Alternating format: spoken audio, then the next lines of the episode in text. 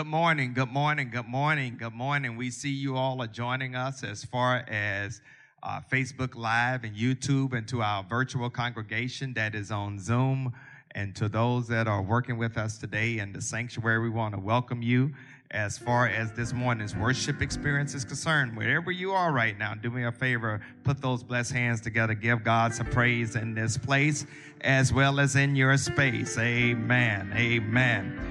For those that are watching us on Facebook, YouTube, or engaging in our live chat room on our church website, welcome to what we call St. Paul Online. This is our virtual space where we've been worshiping as far as this pandemic is concerned. Our digital ministers and social media influencer are ready to engage you this morning. So, real quick, we want to invite you to share this experience with others.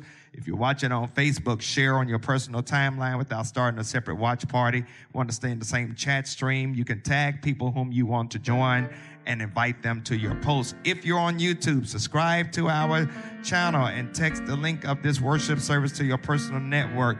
We're over a thousand subscribers. We want to get up to at least 1500 before the fall. Amen. As far as subscribers are concerned. And if you're in the chat room on our church website, click on the invite button in your chat window to share this experience with others. Uh, and as you're watching on YouTube, Facebook, or our church website, we want to know where everyone else is checking us out. So if you would just type in the city and state where you're watching us from, amen, and share that as far as this moment is concerned. Uh, Minister Ben Pate is going to come. He's going to lead us in our worship experience this morning. So if you put, put your hands together, let's give God some praise uh, as far as our worship venture is concerned. Come on, everybody, put your blessed hands together. This is the day that the Lord has made. Let us rejoice and be glad in it. This is the day that the Lord has made. It's the beginning of the month, it's the first of May. This is the day that the Lord has made. He's been too kind, He's been too good, He's done too much for us not to praise Him. Come worship with us as we sing our congregational hymn, Wonderful Words of Life.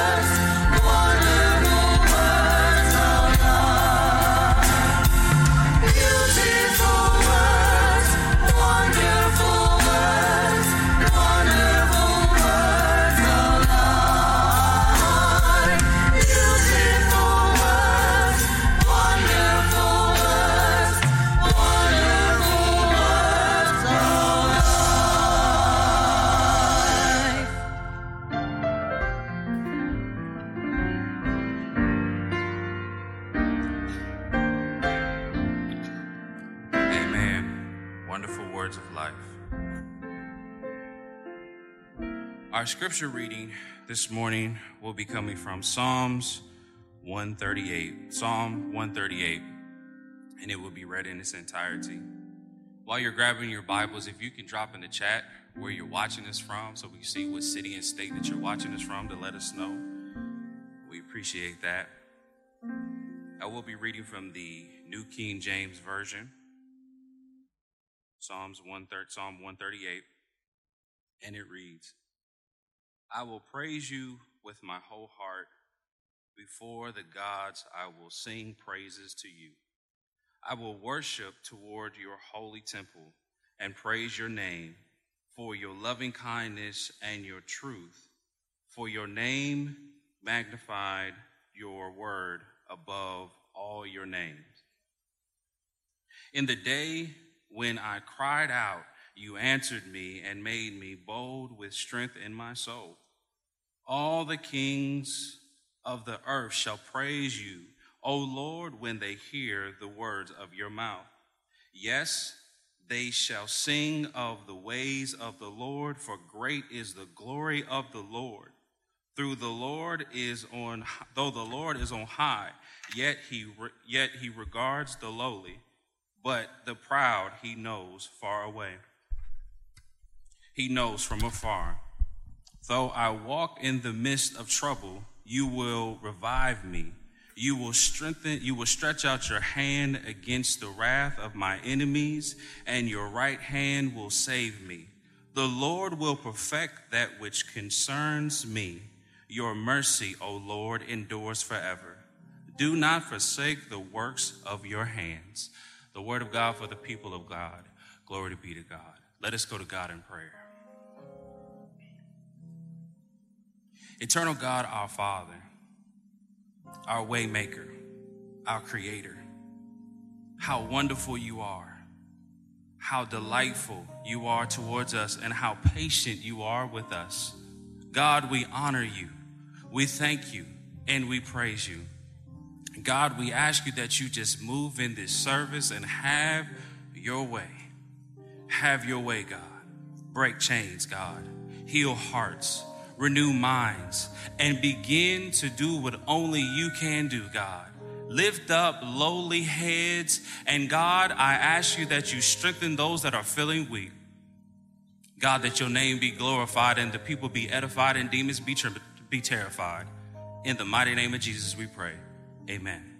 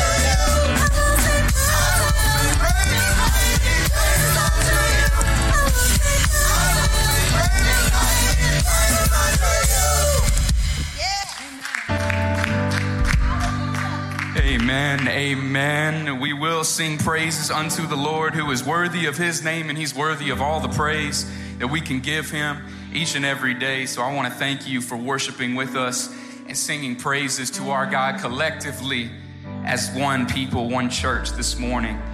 Man, let me say a big welcome um, to all of you that are joining us in service right now, to all of our kids, and to everyone that is watching.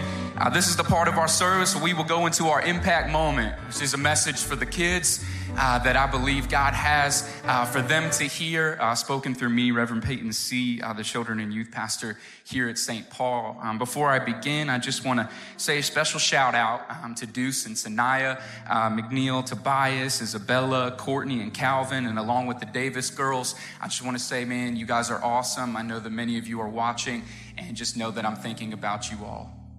As we head into our, uh, mom, our impact moment today, the message will be focused on God's love, guys. And the title of this message is God's love is different, different. Different, different. Our memory verse today comes from 1 John chapter 4 verse 11 and I'll be reading from the New International Version which says this. Dear friends, since God so loved us, we also ought to love one another. Guys, our bottom line for this morning's message is this Godly love sees the best in everyone. Godly love sees the best in everyone. As many of you know, a little over a month ago, on March 27th, I became married to my best friend, my bride, Taylor, or Tay, as I call her. Although I have only been married for over a month, guys, there, there's some lessons that I believe God has already taught me in marriage. First and foremost, you've got to make sure that you put things back where they belong. Amen. If there's a certain shelf, or if there's a place that a pot or pan goes, or a box of Cheerios should go on, you put it there. You may think it should go on the middle shelf, but you might be wrong, very wrong. It actually goes on the top shelf, shelf number one. Next, on a slightly more serious note, I've learned that marriage actually requires you to sacrifice. What I mean by this is that when you love someone, you got to be willing at times to put down or to put on hold the things that you want to do in order to help your partner out. I may really want to watch the rest of the Atlanta Braves game, and I will, but first I need to go do the laundry and I need to wash the dishes because Tay cannot come home to a messy apartment from work. No, sir, she cannot. Then, last but most certainly not least, this last lesson is one that I believe God has continued to teach me from the time that I began dating Tay and up until this point, and I'm still learning it. This last important lesson is that you have to see the best in your partner. When Tay does something wrong, my first response should not be to see the worst in her, guys, but the best in her by choosing to love her like I believe God has shown me love to her by sending his son Jesus. And what if it isn't just Tay that I should see the best in, but it's also every person I meet, especially other Christians? From this lesson, guys, I have found this to be true. Godly love sees the best in everyone. Again, our memory verse from today says this, guys Dear friends, since God so loved us, we also ought to love one another. Dear friends is how John starts. I love, I love the beginning of this verse. Dear friends, this is how John talks or writes to some of his friends that also believe in Jesus like he does. Before this verse, guys, in verses 9 and 10, he says that God has shown us, has shown Christians love by sending his one and only son, Jesus, into the world so that we might live our lives for him. Why? Because we've been forgiven of everything that we've ever done, everything that we've done wrong. And because of our belief in Jesus, we will have life with God forever in heaven, and we'll have abundant life here on earth. This is amazing news and it's wonderful news, guys, for us to hear. And so, but I, but I want you guys to know that this love is not an ordinary love. Therefore, that's why I've titled this sermon what my good friend Cameron often says when someone's acting a little different or something is a little different than even just ordinary different. It's different, different, guys. God's love is different, different. It's a special kind of love. It's not only slightly better than today's culture that, that tells us that love is just a feeling or that it's something small, but God's love is on such a higher priority than we can ever imagine or ever think of. So, as my friend Cameron would say, God's love is different, different. Here's why. Guys, God's love is unconditional. And what I mean by unconditional is that there is nothing that we can do or not do for God to not love us. He will always love us. Nothing we do saves us from our sins. It is only Jesus. And it's through Jesus that He has pledged His love to us. God is quick to forgive when we repent, and He freely gives of this love. Therefore, it is unconditional. There's no condition that can separate us from that love. God's love teaches us that true love sacrifices. His love is unselfish, guys. That's why he was so willing to send Jesus to die for us, because that's how much he loves us. He would do anything for us, including give his life. And then, lastly, guys, part of our main point for today God's love sees the Jesus in us, it sees the very best. What if I told you today that God sees the best in you? Well, how would that make you feel? If you believe Jesus died for you and rose again, that you have a relationship with him because of Jesus, and this means that God does not hold our sins against us anymore. But that if we believe in Jesus, he sees Jesus. He doesn't see our sin. He doesn't see the wrong. He doesn't see the mistakes that we make, but he sees the Jesus in you because that's what Jesus took care of. Amen. So God doesn't see the worst, guys. He actually sees the best and He's trying to bring it out of all of us. God sees our potential to be more and more like His Son. This, my friends, is how we should love each other. That's how I end our talk today. Our love for others, everyone around us, but especially people in the church that are also believers, should be unconditional. We shouldn't hold back from loving the world, and we most definitely should not hold back from loving those that say they also believe in our Lord and Savior. We're all a part of God's family. The world doesn't need to see us divided, it needs to see us united under this love. So when the world is in chaos, we can help show them the peace and the love that, that Jesus has given us. When the world sees the love that we have for each other, guys, I believe that they'll have to ask where we found that kind of love and then we can point them to Jesus Christ. So when our friends and family mess up, I want you guys to think, man, whether they know Jesus or not, we, we can challenge ourselves to see the Jesus in them. We can, we can see that Jesus in them, the potential that they have, and we can love them for who they ought to be, not who they're being in that moment. We all fall short, guys. We all need to be like Jesus. And that all starts with reminding ourselves of how God first loved us. Guys, godly love sees the best in everyone. Will you close with me in prayer this morning? Dear Heavenly Father, I come before you, Lord, this morning, and I thank you so, so very much, God, for your amazing love. I thank you for a love that sees the best in us, God, that sees the Jesus in us and it sees the potential that we have Thank you for not seeing my mistakes, my sins. Thank you for not seeing our mistakes, God, and what we do wrong. But thank you, Lord, for seeing the best in us. You always have, and now help us to go and to see the best in everyone else. We love you, Lord, and in Jesus' name I pray. Amen. Thank you, guys. I love you all.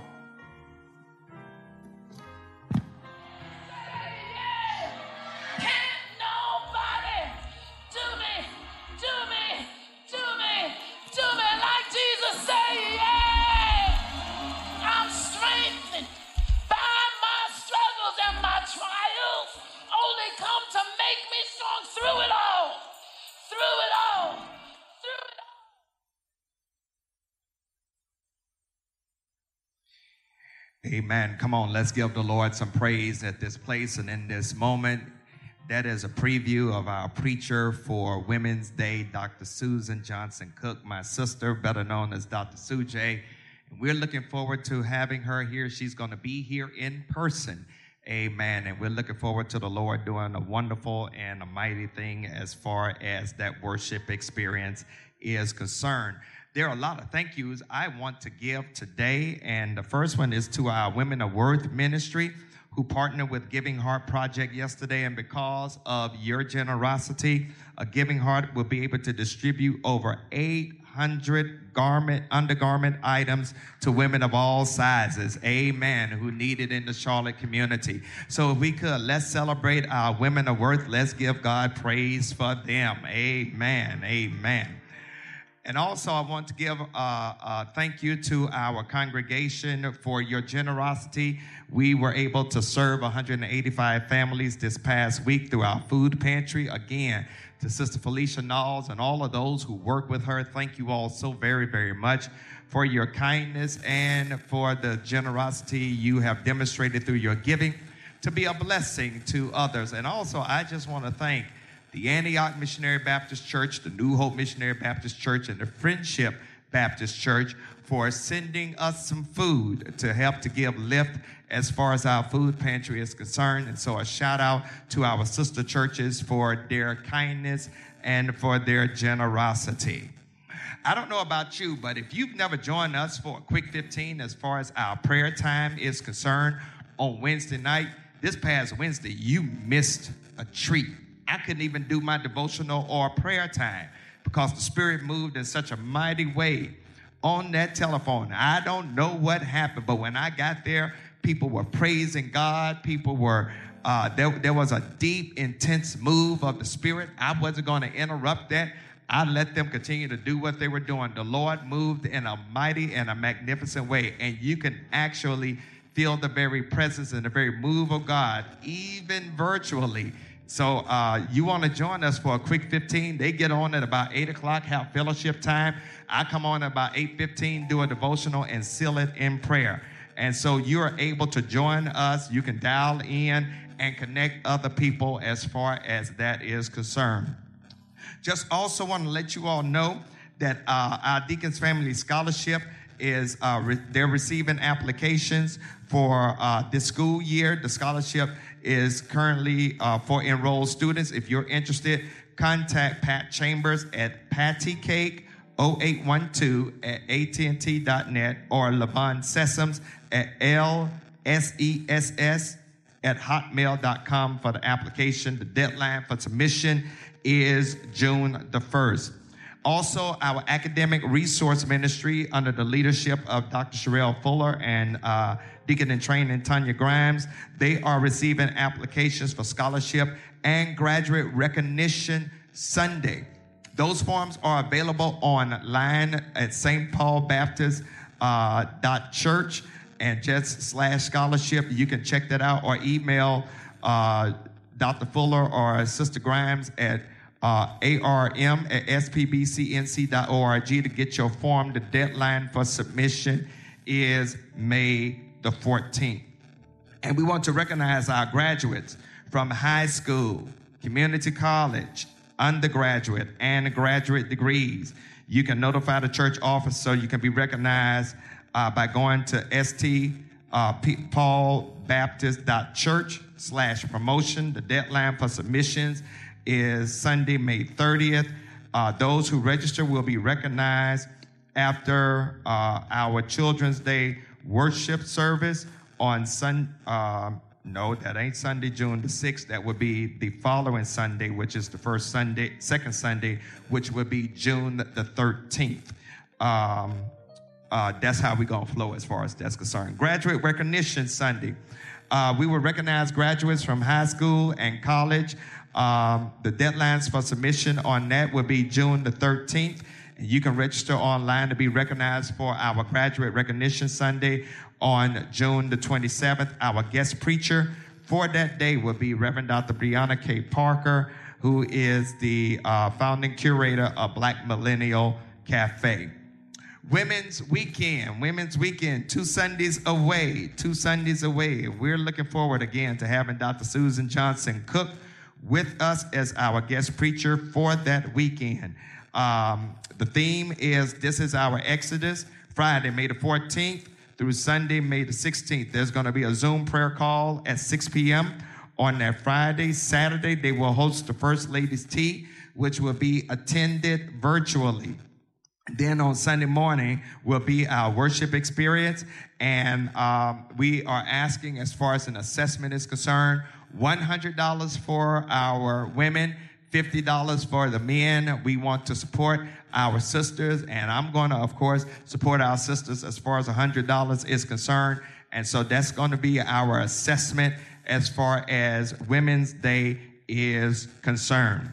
Again, ministry leaders, you need to get your budget forms in as soon as possible as we will make preparation to formulate our budget for the uh, fiscal year of 2021 2022. As we prepare to uh, move forward as far as uh, prayer is concerned, we have um, some concerns we want to bring before you. For funeral concerns, we want to lift up the family of Brother Willie Garner Jr., who is the son of disciple Bertha Garner. Uh, those services will take place Saturday, May the 8th at 1 o'clock at the House of Rosedale here in Charlotte. We want to lift up the family of Sister Rosa McGuire, who is the uh, sister or disciple Queenie Myers. Her services will be tomorrow. Um, at Bethel Missionary Baptist Church in Chicago Heights, Illinois. So we want to cover Sister Queenie in our prayers. Um, also, as far as families that are experiencing bereavement, we want to lift up the family of Brother Simon Sessoms, uh, the uncle of uh, Brother Levon Sessoms, um, the family of Brother William M. White, the father of disciple Marcella uh, Patton, the family of Sister Ramya Fuller, who is the um, step grandmother of disciple Yvonne Smith, the family of Oscar Williams Boyd, uh, the former husband of disciple Gail Boyd, the family of Brother James Funches, the uncle of uh, disciple Lynette Parker. Uh, and I also ask that if we could, uh, if you would lift up my friend, my brother beloved, the Reverend Dr. Jesse Williams Jr. His father died last Sunday. I asked you all to pray for him, and I got word as we were ending our service that he had died, and his services are coming forth on the following Monday in Delaware, uh, in Wilmington, Delaware. So we want to lift up um, Sister Vanetta Williams, Jesse Williams Jr., and Sean Williams. As far as sick and shut in are concerned, of course, I want us to uh, remember Gina Pettis Dean, who is in Texas right now, uh, dealing with um, some heart concerns, but we know that God is a healer. We want to lift up Reverend Dr. Paul Drummond, who is in the hospital, as well as uh, Lady Thomasina Drummond, who is uh, also doing her own healing. Chastity Stewart. We want to lift up Sister Cora Stitt uh, who had been in the hospital and is now home. We want to cover her with our prayers. Brother Philip Dunstan and Brother Anthony Farr, who continues to rehab, Carisha Pickford. And then you'll see other names that have been on our sick and shut in list for a long, long time. We want to, of course, cover and flank them in our prayers. And so as we move forward at this time, I'm going to ask that uh, Minister Ben Pate would come, that he would take us to the throne of grace and uh, let us lay our care before our God, knowing that God cares for us.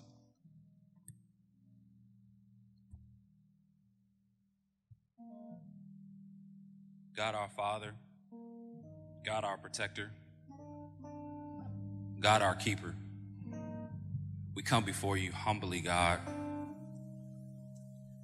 with the names that have been called and the situations that have been stated. God, you know the ins and outs of every situation, and you know how to handle them. God, you know how to take care of them. God, for those that are grieving with loss today, God, we pray that you just you move close to them.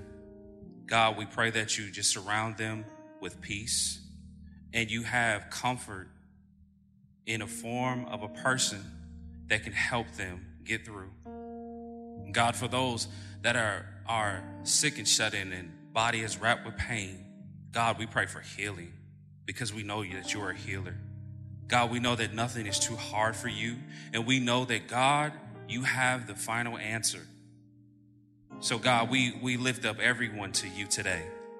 And we are reminded that you will never leave us and you will not forsake us, no matter what the situation is. And we can trust and know that God, you have the perfect plan for our lives. So God, as we as we lift our hands to you, God, and, and remind ourselves that God, we look to the hills for which cometh our help, that our help comes from you, that we can hold our head high and walk in the power that you have resonated inside of us because we know that God, you are in control. And because you are in control, we can rest. It is in your son's name we pray. Amen. Amen. If you believe that God is answering your prayer, can you give God the praise that He so richly and rightfully deserves right now? Amen. Come on, let's celebrate our God and let's venerate our God. At this time, at this time, as we celebrate God for answering our prayers, for giving us comfort and consolation through whatever we're going through in life, we have the wonderful opportunity to partner with our God through the act of giving. This is part of our worship. Uh, it is not an aside to worship, it is an integral part of worship. And so, as we prepare to give right now, there are three ways you can give here at St. Paul. The first one is by uh, sending your check or money order to the church at 1401 Allen Street, Charlotte 28205. Or you can drop off your check, money order, or cash here at the church. Uh, just call to make sure, sure someone is here to receive your offering. We'll place it in a safe and, of course, count it on that following Sunday. Call the church at 704 334 5309 to make sure someone is here to receive your offering. Another way you can give is through our website, through the ACS or Church Life. And so you can give at that particular uh, aspect. And then the last way you can give is through the app called Givelify. Uh, if you don't have that app on your smart device, go to your app store, uh, download Givelify, search for St. Paul Baptist Church, Charlotte, North Carolina. Connect it to your favorite credit card, and in three clicks, three clicks, you can give as far as giving is concerned. And so, as we prepare to give, if you're able, if you're able, I want you to take your giving or however you're giving and place it in your right hand. We want to give God what's right, not what's left. Amen. And let's go to the Lord in prayer. God, we come and we thank you for the wonderful opportunity to partner with you and to give unto you through this wonderful aspect of worship. God, if you would take these gifts of ours for those that are practicing the discipline of giving tithes and offerings, blessed according to your word. For those who are stretching to do that, which is the bare minimum, increase their faith. And then, God, for those who feel like they don't have to give anything, as we used to say back in the deep, deep South, turpentine their mind until they come to understanding what it means to be connected to you in a very integral way. Show yourself mighty and strong, oh God, in this moment of worship, and we'll bless your name for that. And in the name of Jesus, we pray, Amen. So if you will go ahead, click those devices, go ahead and give unto the Lord. And as we give, I want to thank you for your wonderful, wonderful largesse. Uh, we're going to hear from our uh, ensemble, and I ask that you all would pray for the preaching of God's word.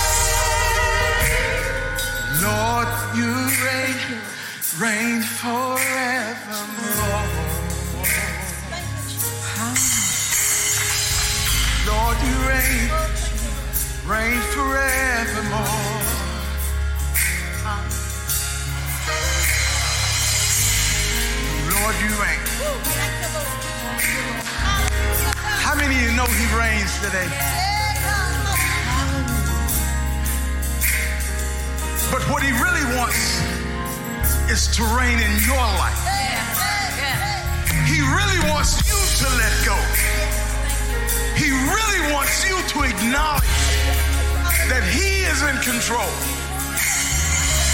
No matter what situation you are going through, if you turn it over to Him, glory, hallelujah. You reign, reign forever.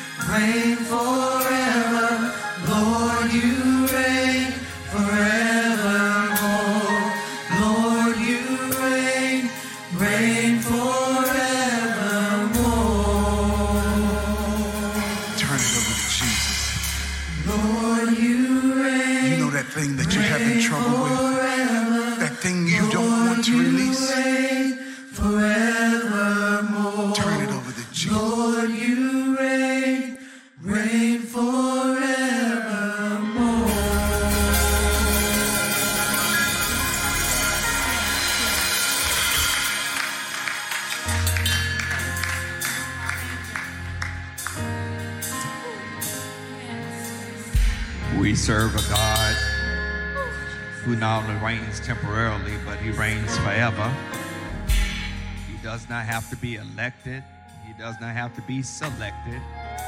He just is who he is. Amen. And we we celebrate that God. Thank you to our ensemble who have blessed us this morning with their gift of song.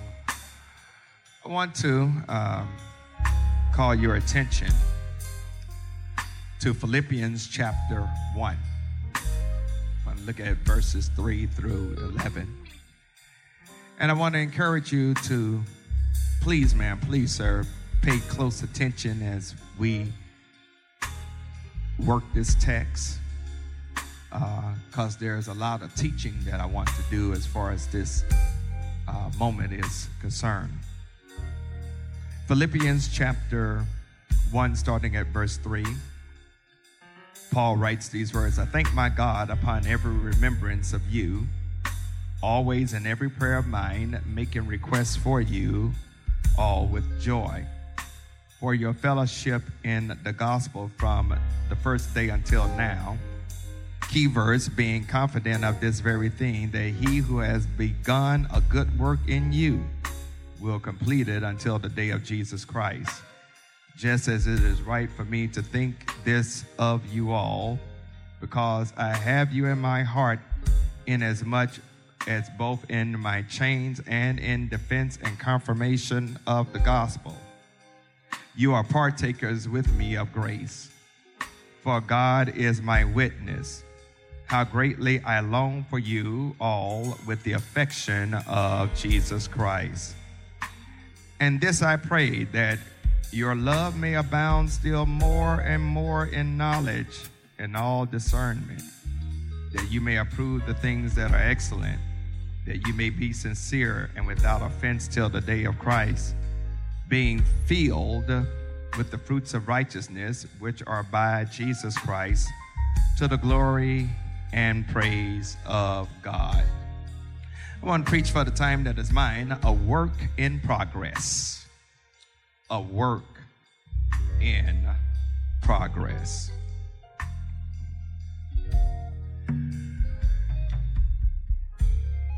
How many of us have started something that we did not finish? I know that I have. I've left quite a few things undone. And those things became undone because of time or the intrusion of something else that called for my attention. Some of you may know what I'm talking about. Perhaps it it's a renovation project at home that's incomplete because your money ran low or because you became somewhat impatient with contractors. Maybe it's the college degree you started, and life situations cascaded like a flooding rain, saturating you until you dropped out. Perhaps uh, it's the health changes that your body is undergoing. You made changes in your eating habits, your exercise regimen, your daily routine, only to fall off that horse and you have not gotten back into the saddle again. Conceivably, it's the promise you made to get out of debt by getting rid of your credit card balances that have placed a financial chokehold on you. Whatever many of us have started, some of us have not been able to bring it to pass for some strange reason because of circumstances that have prevented us from accomplishing the task that will make our life a little bit more bearable. As human beings, we find ourselves going through the developmental process of becoming.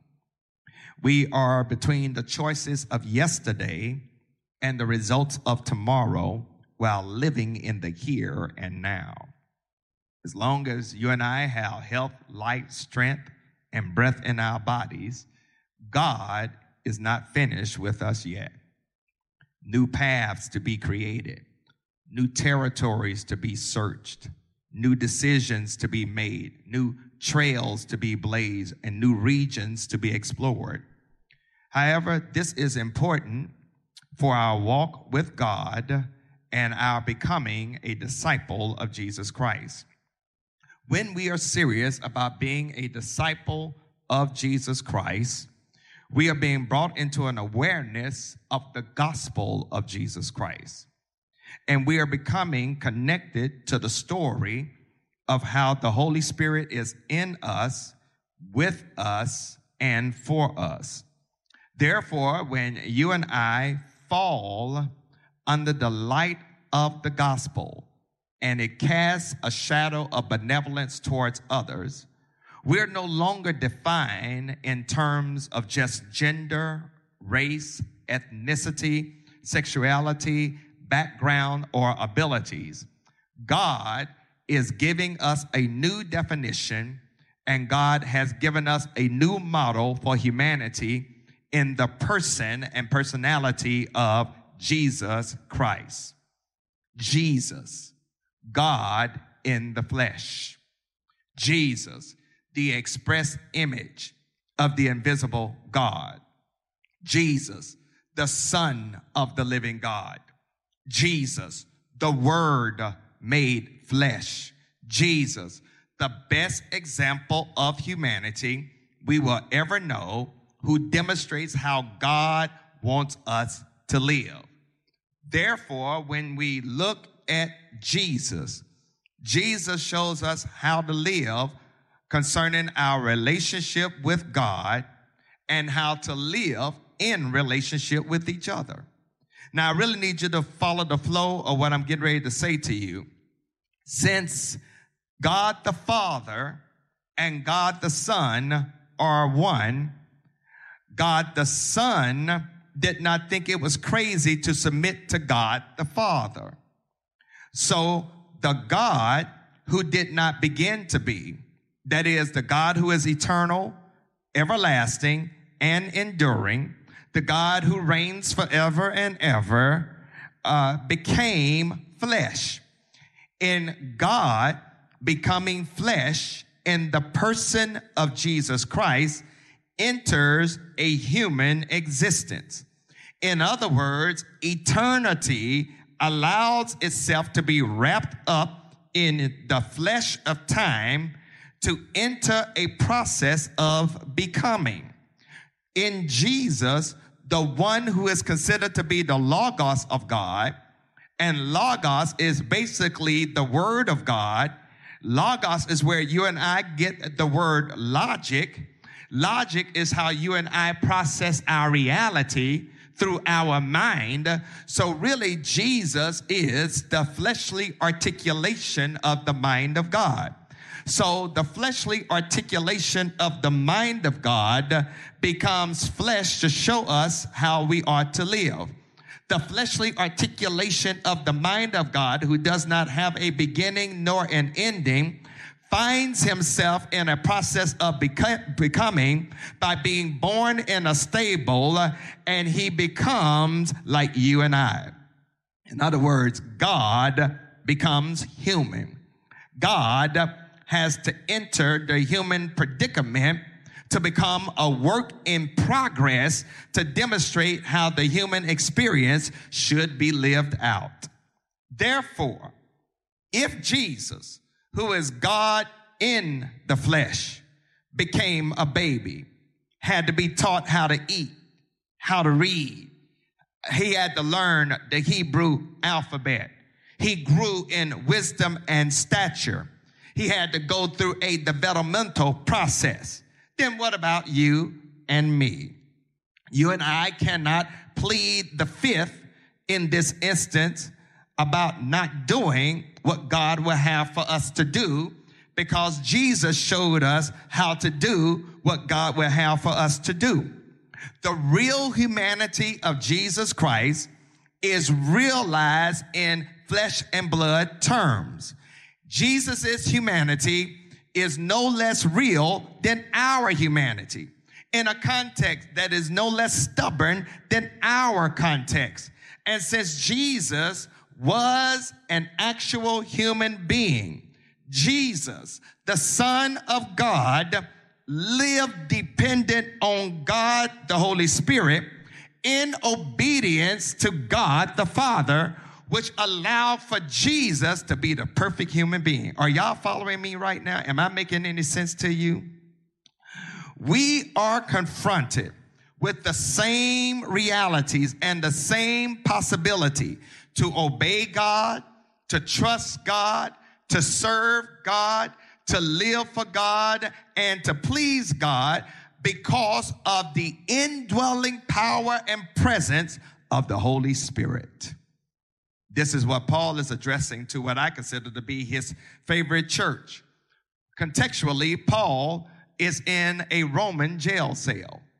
However, as he starts putting pen to parchment, his mind wanders to the attention and the affection and the affirmation of this church that Paul started as he preached the gospel. Paul is writing a thank you letter to the saints at Philippi for the appreciation of their financial gift. Their kindness has lifted his downtrodden psyche as he awaits his sentence in a Roman jail. He's about 800 miles away from them, but he is thinking about their kindness. Uh, they were partners of his in this gospel ministry. They shared his burden for getting the word of God out. So Paul prayed for them. He didn't put them in what I like to call the duty bound club, but he had a joy that filled his soul as he called their name out in prayer. This in the verses one, in verses three and four. He prayed for them. They prayed for him and they supported his ministry with a monetary gift. So Paul is basically saying to his brothers and sisters at Philippi, I want to thank you all for the gift that you sent through Epaphroditus to help me and to lift my burdens uh, as I languish in this prison cell. However, Paul raises the expectation for the Philippians when he stated, God will complete the good work that God has started. In other words, the church and those who are being formed and fashioned into something remarkable and even miraculous, they will not even imagine what God is going to make of them. Look at Paul as he expresses his delight for what God is doing in the lives of those who have stretched forth their hand to help him to bless him, who stood with him, who prayed for him, who worked with him as he shared the gospel of Jesus Christ. You and I, my brothers and sisters, for all of those that are watching us on Facebook Live, YouTube, uh, our church website, listening to us on the telephone, and even to the few that are gathered in the sanctuary to give lift, all of us are on the same journey as we progress into a deeper reality of what discipleship with Jesus Christ looks like. Paul shared how he hopes their love, their agape love will grow in knowledge. He is praying for his friends to experience and to grow in this wise love. It is a love, not some sentimental, gushy feeling, but a love that becomes the active agent to think better and to know better. This type of love is not a romantic love. Uh, it's not an erotic love. It's not a friendship love. It's not even a family love, but it is an agape love, God's unconditional love. It is the love that loves the loveless. It is the love that extends to those who don't deserve it. It is rooted in the very essence of the personality and the being of God. And what I love about God is how God allows for you and I to walk this journey by faith it is completed on that day when time will be swallowed up in eternity on the day of Jesus Christ. This is what eschatology is all about. This is what the end times are all about. You and I, who have been saved by the blood of the Lamb, we're going somewhere. And where we are right now is not where we shall be when God is finished with us. The person you are, the things you are doing, the thoughts you are having will not be uh, the person you you are, the things you will be doing, and the thoughts you shall have when God is finished with you. As a matter of fact, the very essence of who we are is eschatological in nature because we are not what God will have for us to be. Paul articulates how he knows that God is going to do this.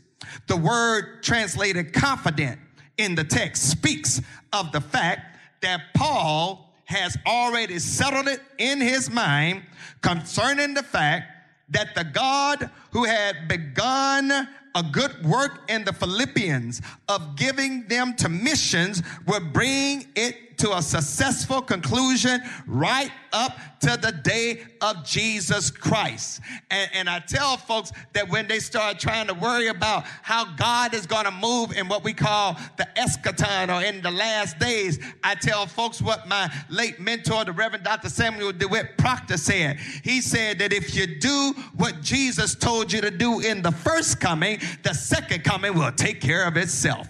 You and I are nothing more and nothing less than a work in progress because where we are right now ain't where we shall be when God is through with us. So, so how is God beginning and completing this good work that God through Christ has started in us? Let me give you a few things and then I'll be done. First of all, God is working on us physically. That's a shout right there. God is working on us physically. When Paul reflects upon the people working with him at Philippi, he, he remembered how they looked before he shared the gospel with them and how they accepted Jesus Christ as their Lord and Savior.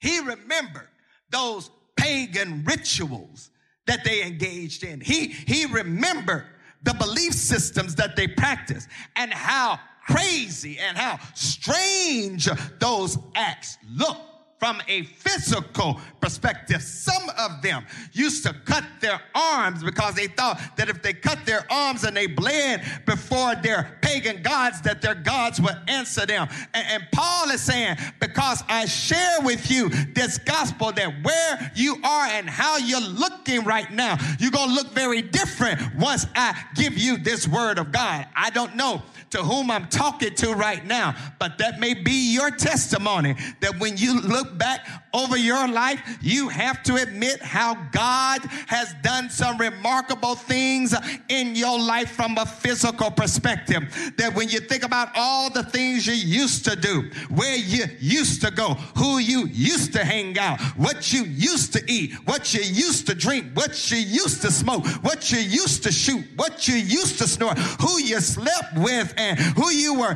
dealing with and how you were looking raggedy and tired and trifling and beaten up and defeated. The culture had taken you through 40 acres and a mule. You look strung out. You look like you had drug monkey on your back. But when Jesus came into your life, uh, he did a new thing in your life. You're able to say, I looked at my hands uh, and my hands looked new and I looked at my feet and they did too. And you ain't talking about from a spiritual perspective. You have to testify. If it had not been for the Lord coming into my life, ain't no telling where I'd be right now. You think I look bad right now? You should have seen me before Jesus came into my life. There are those right now who can testify from uh, an external perspective that you've been dealing with some stuff that only you and God knew about. On the outside, you didn't look like you were dealing with cancer. Preach Robert Charles Scott. On the outside, you didn't look like you were going through radiation. On the outside, you didn't look like you lost a loved one. On the outside, you didn't look like you were going through grief. On the outside, you didn't look like you are as old as you are. But you have to testify that God did some stuff on the outside that made you look a whole lot different than the hell you were going through. Am I talking to anybody on Zoom? Am I talking to anybody in the church? Am I talking to anybody on Facebook that have to testify? If it had not been for the Lord on my side, ain't no telling where I would be, but ain't no telling how you would look right now. So God has a way of working on us physically. Uh, not only will God work on us physically, but, but, but God is working in us mentally. as God, as God brings to pass what God is starting, not only does God have to do some stuff physically, but God's got to do some stuff mentally. Mentally. Paul, Paul, Paul is hollering from the rooftop. God is doing a good work. Watch this in us. In, in, in, in us. In us. Not, not only did the Philippians have a different look, but God was doing something on the inside. In, in, in chapter 2 uh, of Philippians, Paul says, Let this mind be in you that's also in Christ Jesus. The mental work is how Jesus had to change their mind and their attitude so they will act like they got some sense rather than behaving like pagans. Um, uh, let, let this mind be in you that's, that's also in Christ Jesus. Let, let, me, let me, if I could, just say that one of the reasons that, that I tried to stay away from shallow preaching, just trying to get you to give God a praise, but I try to take you into deep waters when it comes to doctrine and why you believe what you believe is because so many of us in today's culture don't know why we believe what we believe. And so what we wind up doing is that the next thing that sounds good, that tickles our fancy, will flow with it because we have itching ears rather than an abiding spirit that will question and discern some of the mess that we hear across the radio, across the internet, on social media, and on our television. The reason that I try to take y'all deeper because I understand that when the storms of life start raging, you need to have something deep to hold on to. The reason why so many church folks fall apart and the reason why so many church folks go after some of these crazy theologies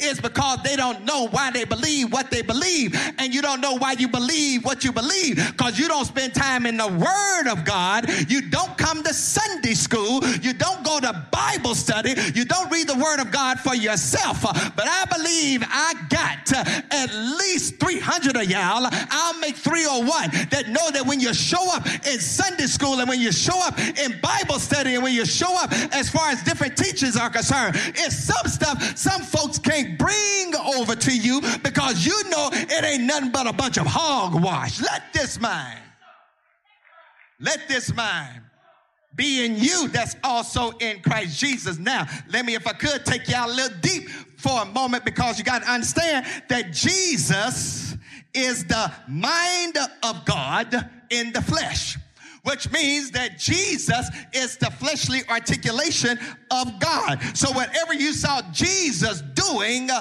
it is the mind of God at work in the flesh. Teach, pastor. Jesus had no problem doing the will of God because he's the fleshly articulation of the mind of God. Can I take y'all deep for a moment? I'm having fun up here right now because when you think about the mind, uh, you got to realize uh, that there's a difference uh, between the mind and the brain.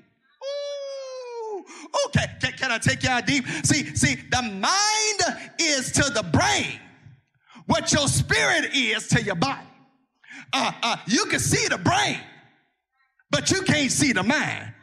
Uh, but you can witness the effects of the mind.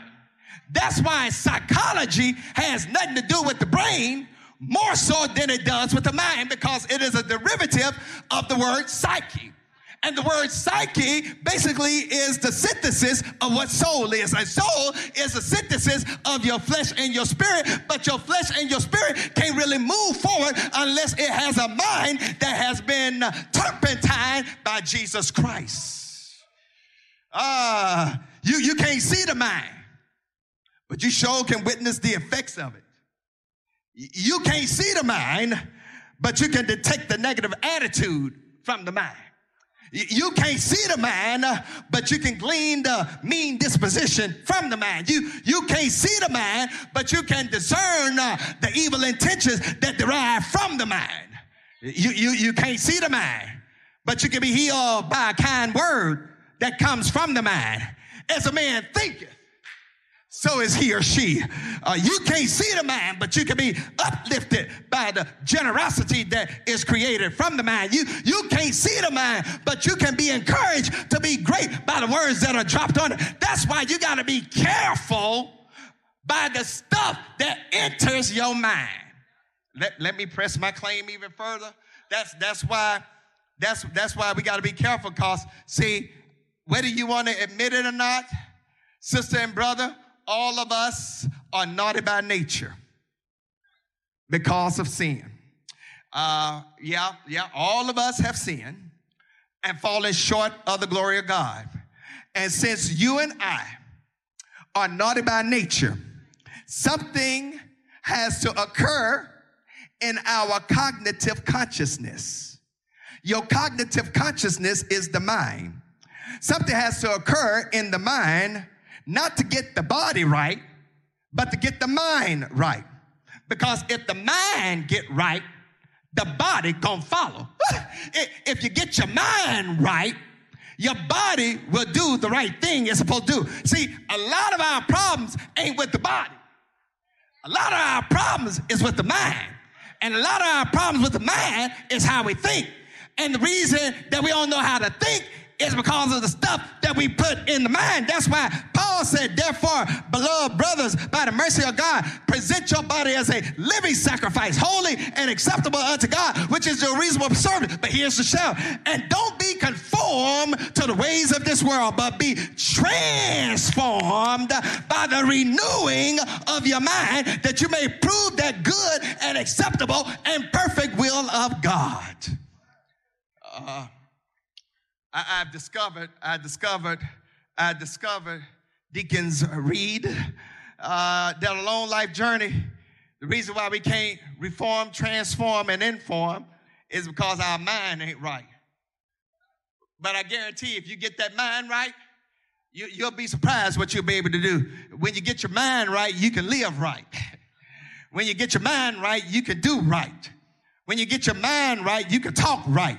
When you get your mind right, you can walk right. If see, if it was just simply your willpower, we could have done that a long time ago because you'll need the Holy Ghost with your willpower. But I've discovered Oh, God, I'm having fun with this thing. I've discovered that even with my intellectual intelligence self, my mind can play tricks on me because my mind can't distinguish what's real from what's imagined. That's why when some of you have hallucinations, you think that stuff is real because the mind can't determine what's real from what's imagined. That's why you got to get your mind right because your mind will determine your attitude. That's why you got to get your mind right. Uh, because your mind will determine your aptitude. That's why you got to get your mind right. Uh, because your mind will determine your attitude, your altitude. Uh, in other words, uh, what we think uh, will determine how we feel, uh, and how we feel will determine how we move, and how we move will determine where we go,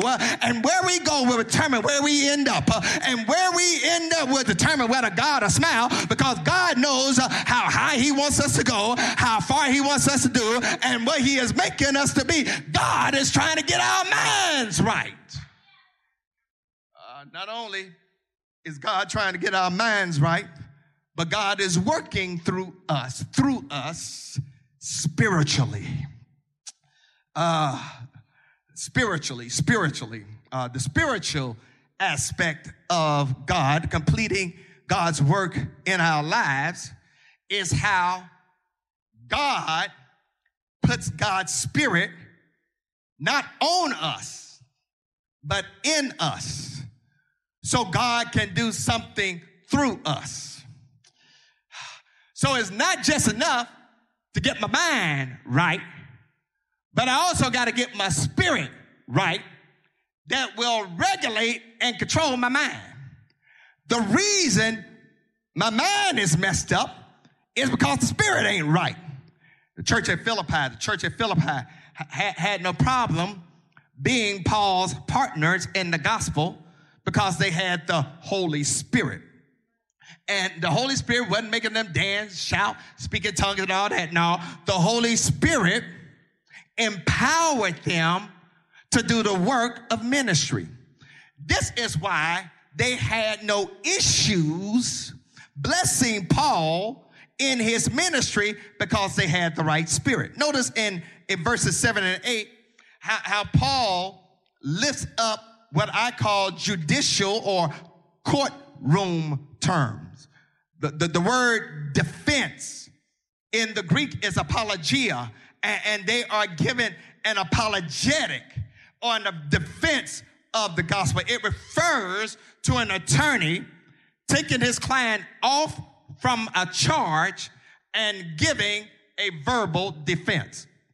Paul is getting ready to defend his faith before others in Rome. And in this joint participation with his sisters and brothers of Philippi in defense of the gospel, they become partners of his in that defense. Uh, uh, they, they, they could not have done that if the Holy Spirit hadn't been working through them to prop Paul up when others had let him down. And, and, and, you, got, you got to understand that when you do the work of the Lord, there are going to be some times some folks you thought you could trust, you find out they'll leave you hanging. You, you will discover that folks that you thought you could depend upon, uh, they'll drop you like a bad habit. But, but that's not the case here as far as the church at Philippi is concerned.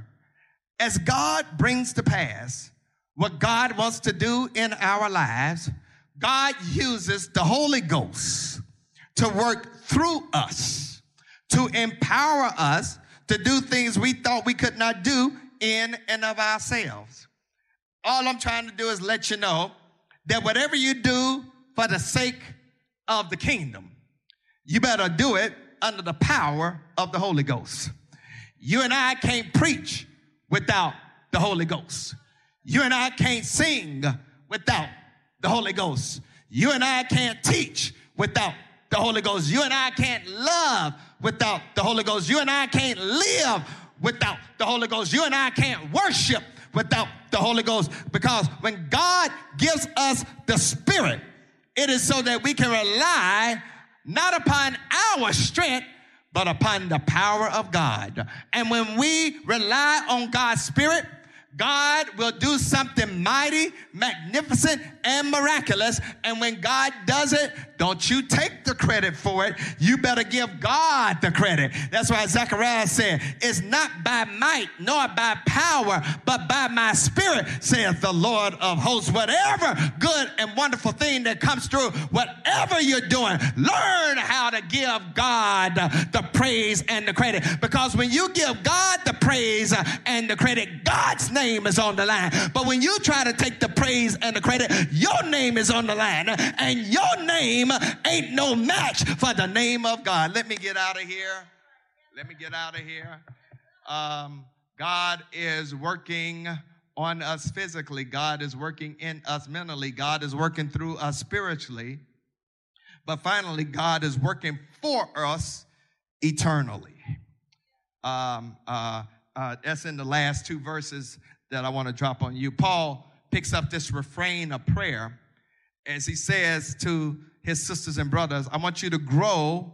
I want you to grow in the knowledge and the discernment of God. Paul is saying that after you've gone through your trials and your tests, and when you come to a better understanding of how to live as a disciple of Jesus, don't become a stumbling block to other folk. Uh, in, in other words, don't become so knowledgeable in who God is through Jesus Christ that nobody can tell you anything. Uh, uh, uh, don't, don't become so puffed up in your theology uh, that, that nobody can show you anything. Uh, you got, you got to keep in view that when Jesus comes back, Uh, he's coming back to get folks that he's got to finish up.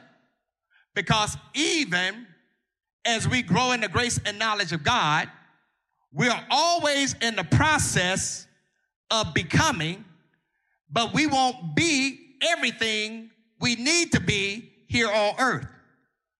That you and I will be glorified either when we die or when Jesus returns and takes us up. Uh, all right, because the church at Philippi thought Jesus was coming back a lot sooner. And, and, and they were looking for this completed work to, to, to be done. Uh, let, let, let, me go ahead and finish up my little Sunday school lesson real quick. This is how God works for us eternally.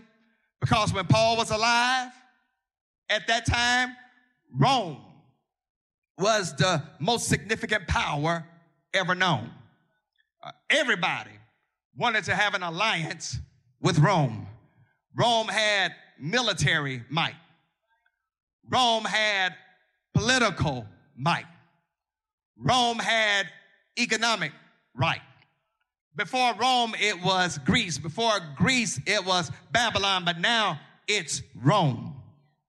And, and, and, and, and Rome was accustomed to going into any situation and using their military, economic, and political might to crush whatever rebellions that existed. Uh, but Paul is saying Rome is all right, but you need a different kind of power to deal with what you're getting ready to go through. Uh, Paul is saying that we got to have a different power love dynamic that's not rooted in this world, but that is rooted in God, the God of eternity. it, it is what German theologian Martin Luther calls the left handed power of God. See, the right handed power of the culture, of the world, is brute strength, it is military might, it is political savviness, it, is personal ambition, it is gold and silver. And I want you to know that right handed power can always be defeated by right handed force. But the left handed power is the power of love. Left handed power is the power of forgiveness. The left handed power is the power of giving. And I want you to know that Rome may have been the power of the day, but Rome as a power does not exist anymore.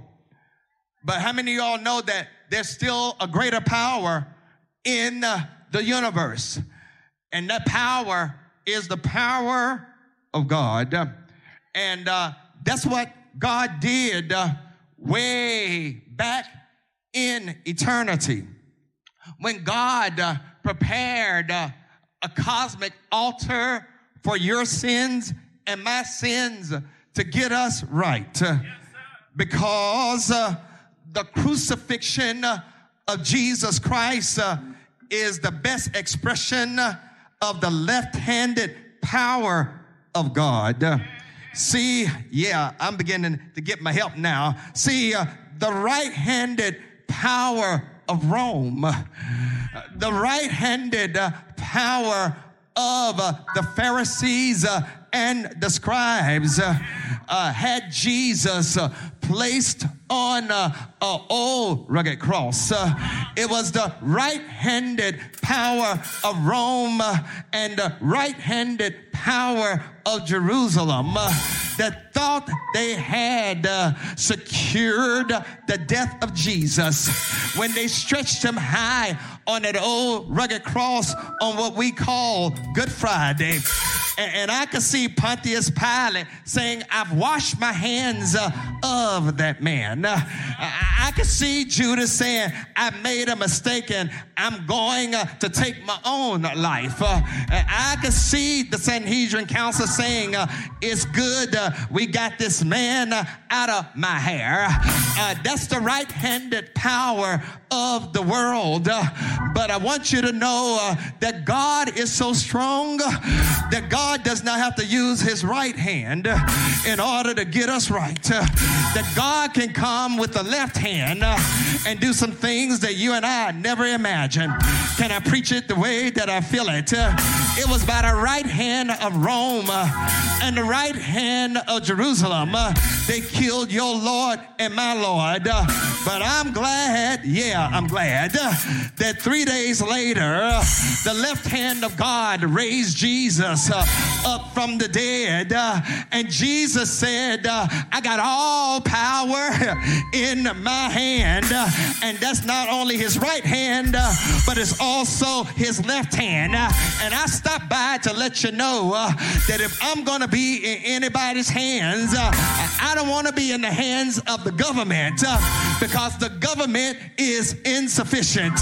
I don't want to be in the hands of men and women uh, because their hands get weak. Uh, I don't want to be in the hands of my friends uh, because every now and then they got to go to sleep. Uh, I don't want to be in the hands of good church folks uh, because church folks will turn on you. Uh, but I have discovered that when I'm in the hands of God, that there's something special uh, about God's hands. Uh, in his left hand, he has time. Uh, in his right hand, he has eternity. Uh, in his left hand, he has day. Uh, in his right hand, he has night. Uh, in his left hand, he has goodness.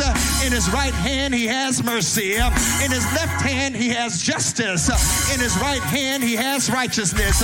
In his left hand, he's got power. In his right hand, he's got peace. In his left hand, he has healing. In his right hand, he has help. In his left hand, he's got life. In his right hand, he's got death. But I'm glad uh, that God takes both hands uh, and makes us be uh, what God would have for us to be. You and I are like the potter on the potter's wheel. And when we mess up, uh, when we fall short, uh, God doesn't throw us away, uh, but God takes his hands and he reshapes us, he reforms us, he transforms us into what he wants us to be. Am I talking to anybody that this is your testimony? I may not be what you think I should be, but I thank God that I'm not what I used to be. Do I have anybody that ain't afraid to testify uh, that if God started it, God will finish it? Uh, that if God began it, God will end it? Uh, that if God lifts it, God will secure it. Uh, so please be patient uh, with little old me. Uh, God is not through with me yet because when God gets through with me, I shall come forth. I said, I shall come forth. I said, I shall come forth as pure gold. Do I have anybody that ain't afraid to testify? Aren't you glad that God did not kick you to the curb when you messed up the very first time? that God did not kick you to the curb when you messed up on your second time. That God did not uh, kick you to the curb uh, when you messed up uh, on your tenth time. I don't know who I'm talking to, but I know I'm on my millionth time. And when I look back over all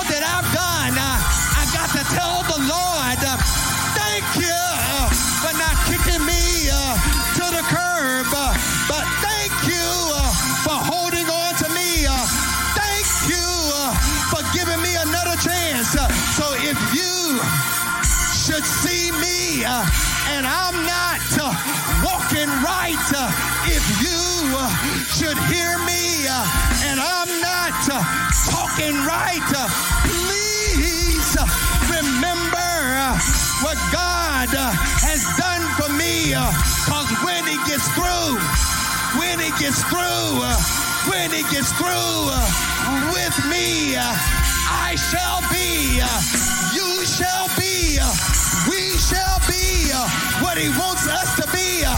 If you ain't too scared, if you ain't too afraid to lift up your hands, give God praise because you are work in progress. He ain't through with you yet. He ain't finished with you yet.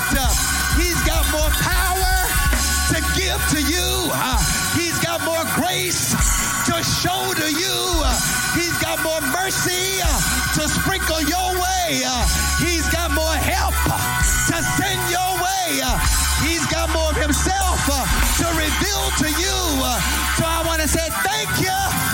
I want to say thank you. I want to say thank you. I want to say thank you for not being finished with me yet. All of us that's part of this human equation are work in progress. And I'm glad, I'm glad that God ain't through with me yet. Now, that's not good English, but it's great theology. I'm glad that God is not through with me yet. And, and, and here is why, here is why you and I ought to be so gracious, particularly with those who may not know Jesus Christ in the pardon of your sin. Just remember where the Lord brought you from. Remember what God has done in your life. As we prepare to open the doors of the church to give someone an opportunity out there who may not know Jesus Christ in the pardon of their sins, I want to lead you in a prayer right now. Prayer of new life, a prayer of forgiveness, a prayer of connection. And if you are watching us live stream, I'm going to give you some instructions in a moment on what we want you to do. So if you wouldn't mind right now bowing your heads for a word of prayer, and if you would repeat this prayer after me God, I thank you that you're not through with me yet. And I thank you for giving me an opportunity to get right with you. I want you as my Lord and my Savior. Forgive me of all my sins. Help me be the person you want me to be. I come and submit to Jesus Christ as my Lord and my Savior. And I thank you for the gift of salvation. Help me become what you want me to be. In Jesus' name, I pray this prayer. Amen. Amen. If you're watching us online, if you're watching us on Facebook Live, on YouTube, if you're watching us on Zoom, if you're listening to us on the radio, guess what? We just prayed a prayer of new life, prayer of salvation. And if that prayer meant something to you, if you are serious about having God in your life because you're not saved by works, you're saved by your faith in Jesus Christ. If you want that relationship with God and you want it to be to become even more concrete, um, I want you to email us on YouTube. If you're on YouTube, email us at connect at spbc.org. If you're watching us on Facebook Live or on the website, type in salvation in the chat box. One of our digital ministers will connect with you and will let you know what the next steps are in order to kind of seal that prayer. If you listen to us on the phone, email us at connectedspbc.org or call the church office at 704 334 5309. Leave your name and your number. Someone by 5 o'clock tomorrow evening will have reached out to you to let you know what you need to do to connect with you and to help seal that process. You may be watching saying, Listen, Pastor, I'm already saved. I know who Jesus Christ is. But I would love to make St. Paul my church home. I would love to become a part of the tribe, the fellowship of St. Paul. We would love to have you. I'd love to be your pastor. These men and women would love to be your brothers and sisters in Christ. We are receiving people virtually. So guess what? If you're on YouTube, just email us at connect at spbc.org. Email, I want to join your church. Or type connect in the chat box on Facebook or website. One of our digital ministers or social media influencers will reach out to you or email us at connect at spbc.org or call the church office 704-334-5309 say hey i heard the preacher preach yesterday. I want to become a part of st paul.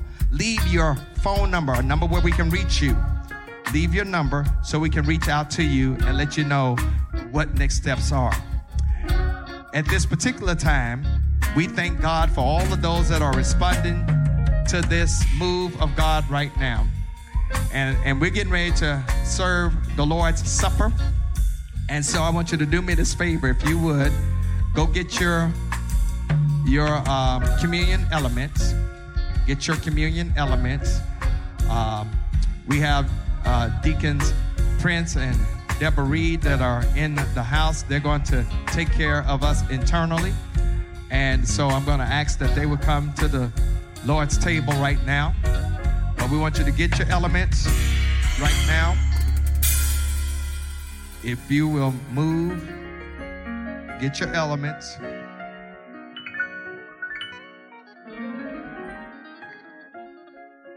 Get your elements. If you don't have your elements, we want you to get your elements.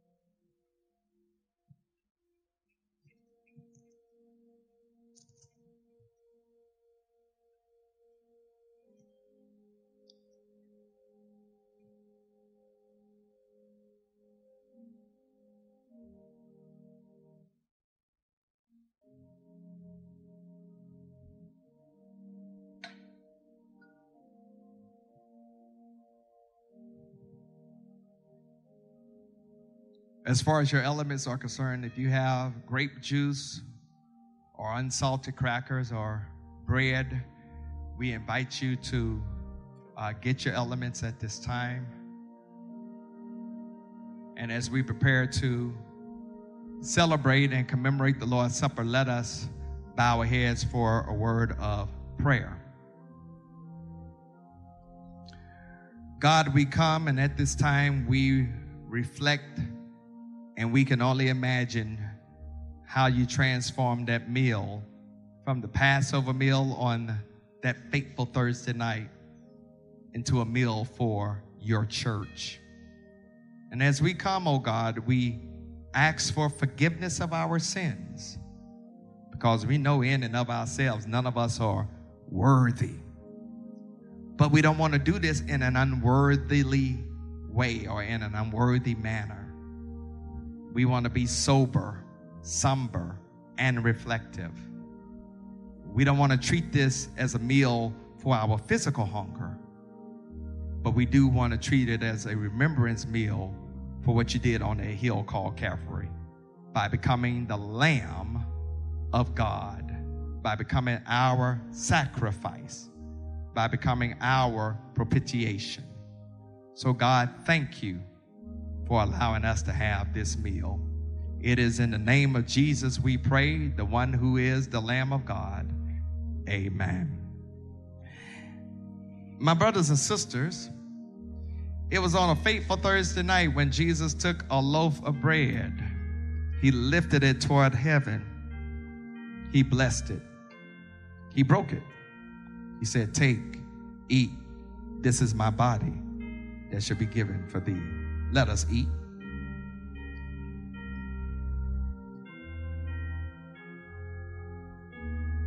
Likewise, he took a common cup. He lifted it and he gave thanks to his Father. And he told his disciples, I want you to drink all of this, for this is the blood of the new covenant that's going to be shed for the remissions of sin. I shall not drink this anew with you until I drink it in my Father's kingdom. Let us drink at this time. Amen. The Bible says afterwards they sang to him and they went out into the Mount of Olives. We shall do likewise as we prepare to leave from this moment of worship and give God praise for who God is.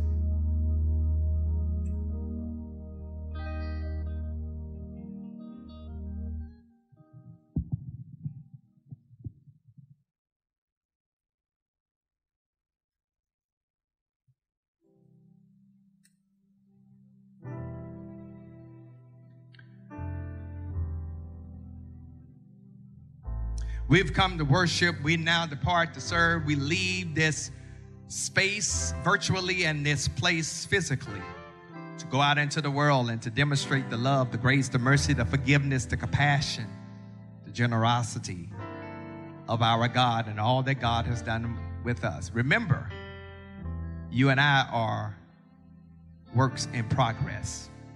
Thank God He ain't finished with us yet. Let us bow our heads for a word of prayer as we move forward. God, we thank you for what our eyes have seen, our ears have heard, and our spirits have experienced in this place. And as we leave from this place and space, we pray that you will remind us and empower us that we are work in progress. Dismiss us from this moment, but never from your presence. Keep us in your sovereign care until you bring us back together to engage in your word, your work, your witness and your worship. And now unto him who is able to keep us from falling and to present us faultless before the presence of his glory with all exceeding joy. To wise God be glory and majesty, dominion and power, both now and forevermore. And the people of God said, Amen. Listen, God loves you. God loves you. Continue to wear your mask, practice social distancing uh, wash your hands, and those who feel led, please get vaccinated. That's the only way we're going to be able to, in some shape, form, or fashion, come back to church in some semblance. God bless you all. See you all on next week.